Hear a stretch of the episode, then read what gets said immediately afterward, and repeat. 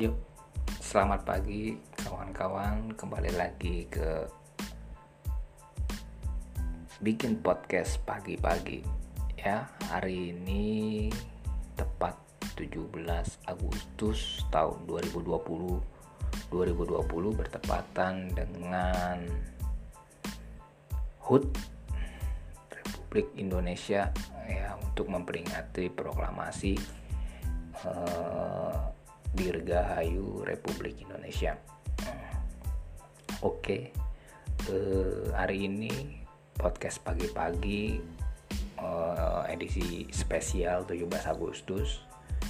Gue pengen ngomong tentang uh, kepemimpinan ya. Hari ini tuh gue lihat ya misalnya ketika 2016 gue kuliah ya itu hampir semua kampus, hampir semua lembaga, hampir semua perusahaan melakukan pelatihan yang namanya eh, kepala pelatihan kepemimpinan atau membangun jiwa kepemimpin kepemimpinan. Seperti itu.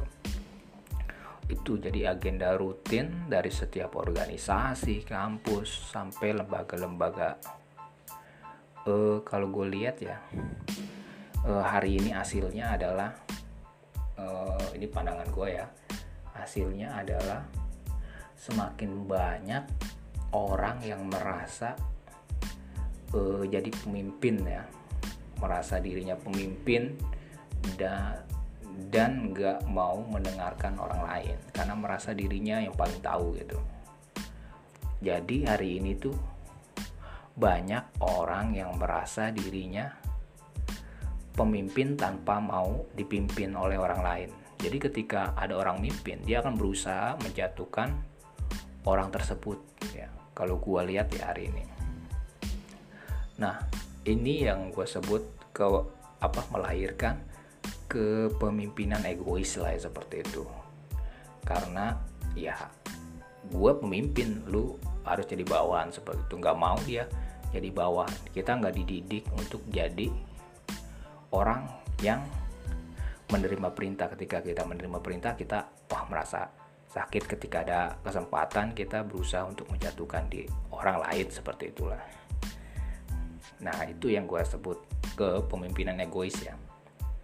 Terus gini ya uh, kalau gue ya gue berharap sih ke depan itu uh, kita tuh juga e, melakukan pelatihan ya pelatihan baik kampus organisasi atau perusahaan yaitu menumbuhkan jiwa ke kepemimpinan yang kolaboratif ya.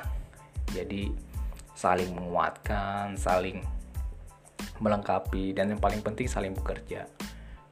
Jadi ketika lu jadi pemimpin lu lu mendengarkan pendapat orang lain lu bekerja uh, membesarkan orang lain dan lu juga kan nanti disupport sama bawahan lu seperti itu. Dan ketika lu di bawah lu ketika jadi bawahan lu mengerjakan apa yang lu kerjakan ya kolaboratif lah saling menguatkan menurut menurut gue itu penting lah ke depan apalagi di era digital ya seperti saat ini uh, kalau lu misalnya bekerja sendiri-sendiri ya ya kita tahu lah keterbatasan kita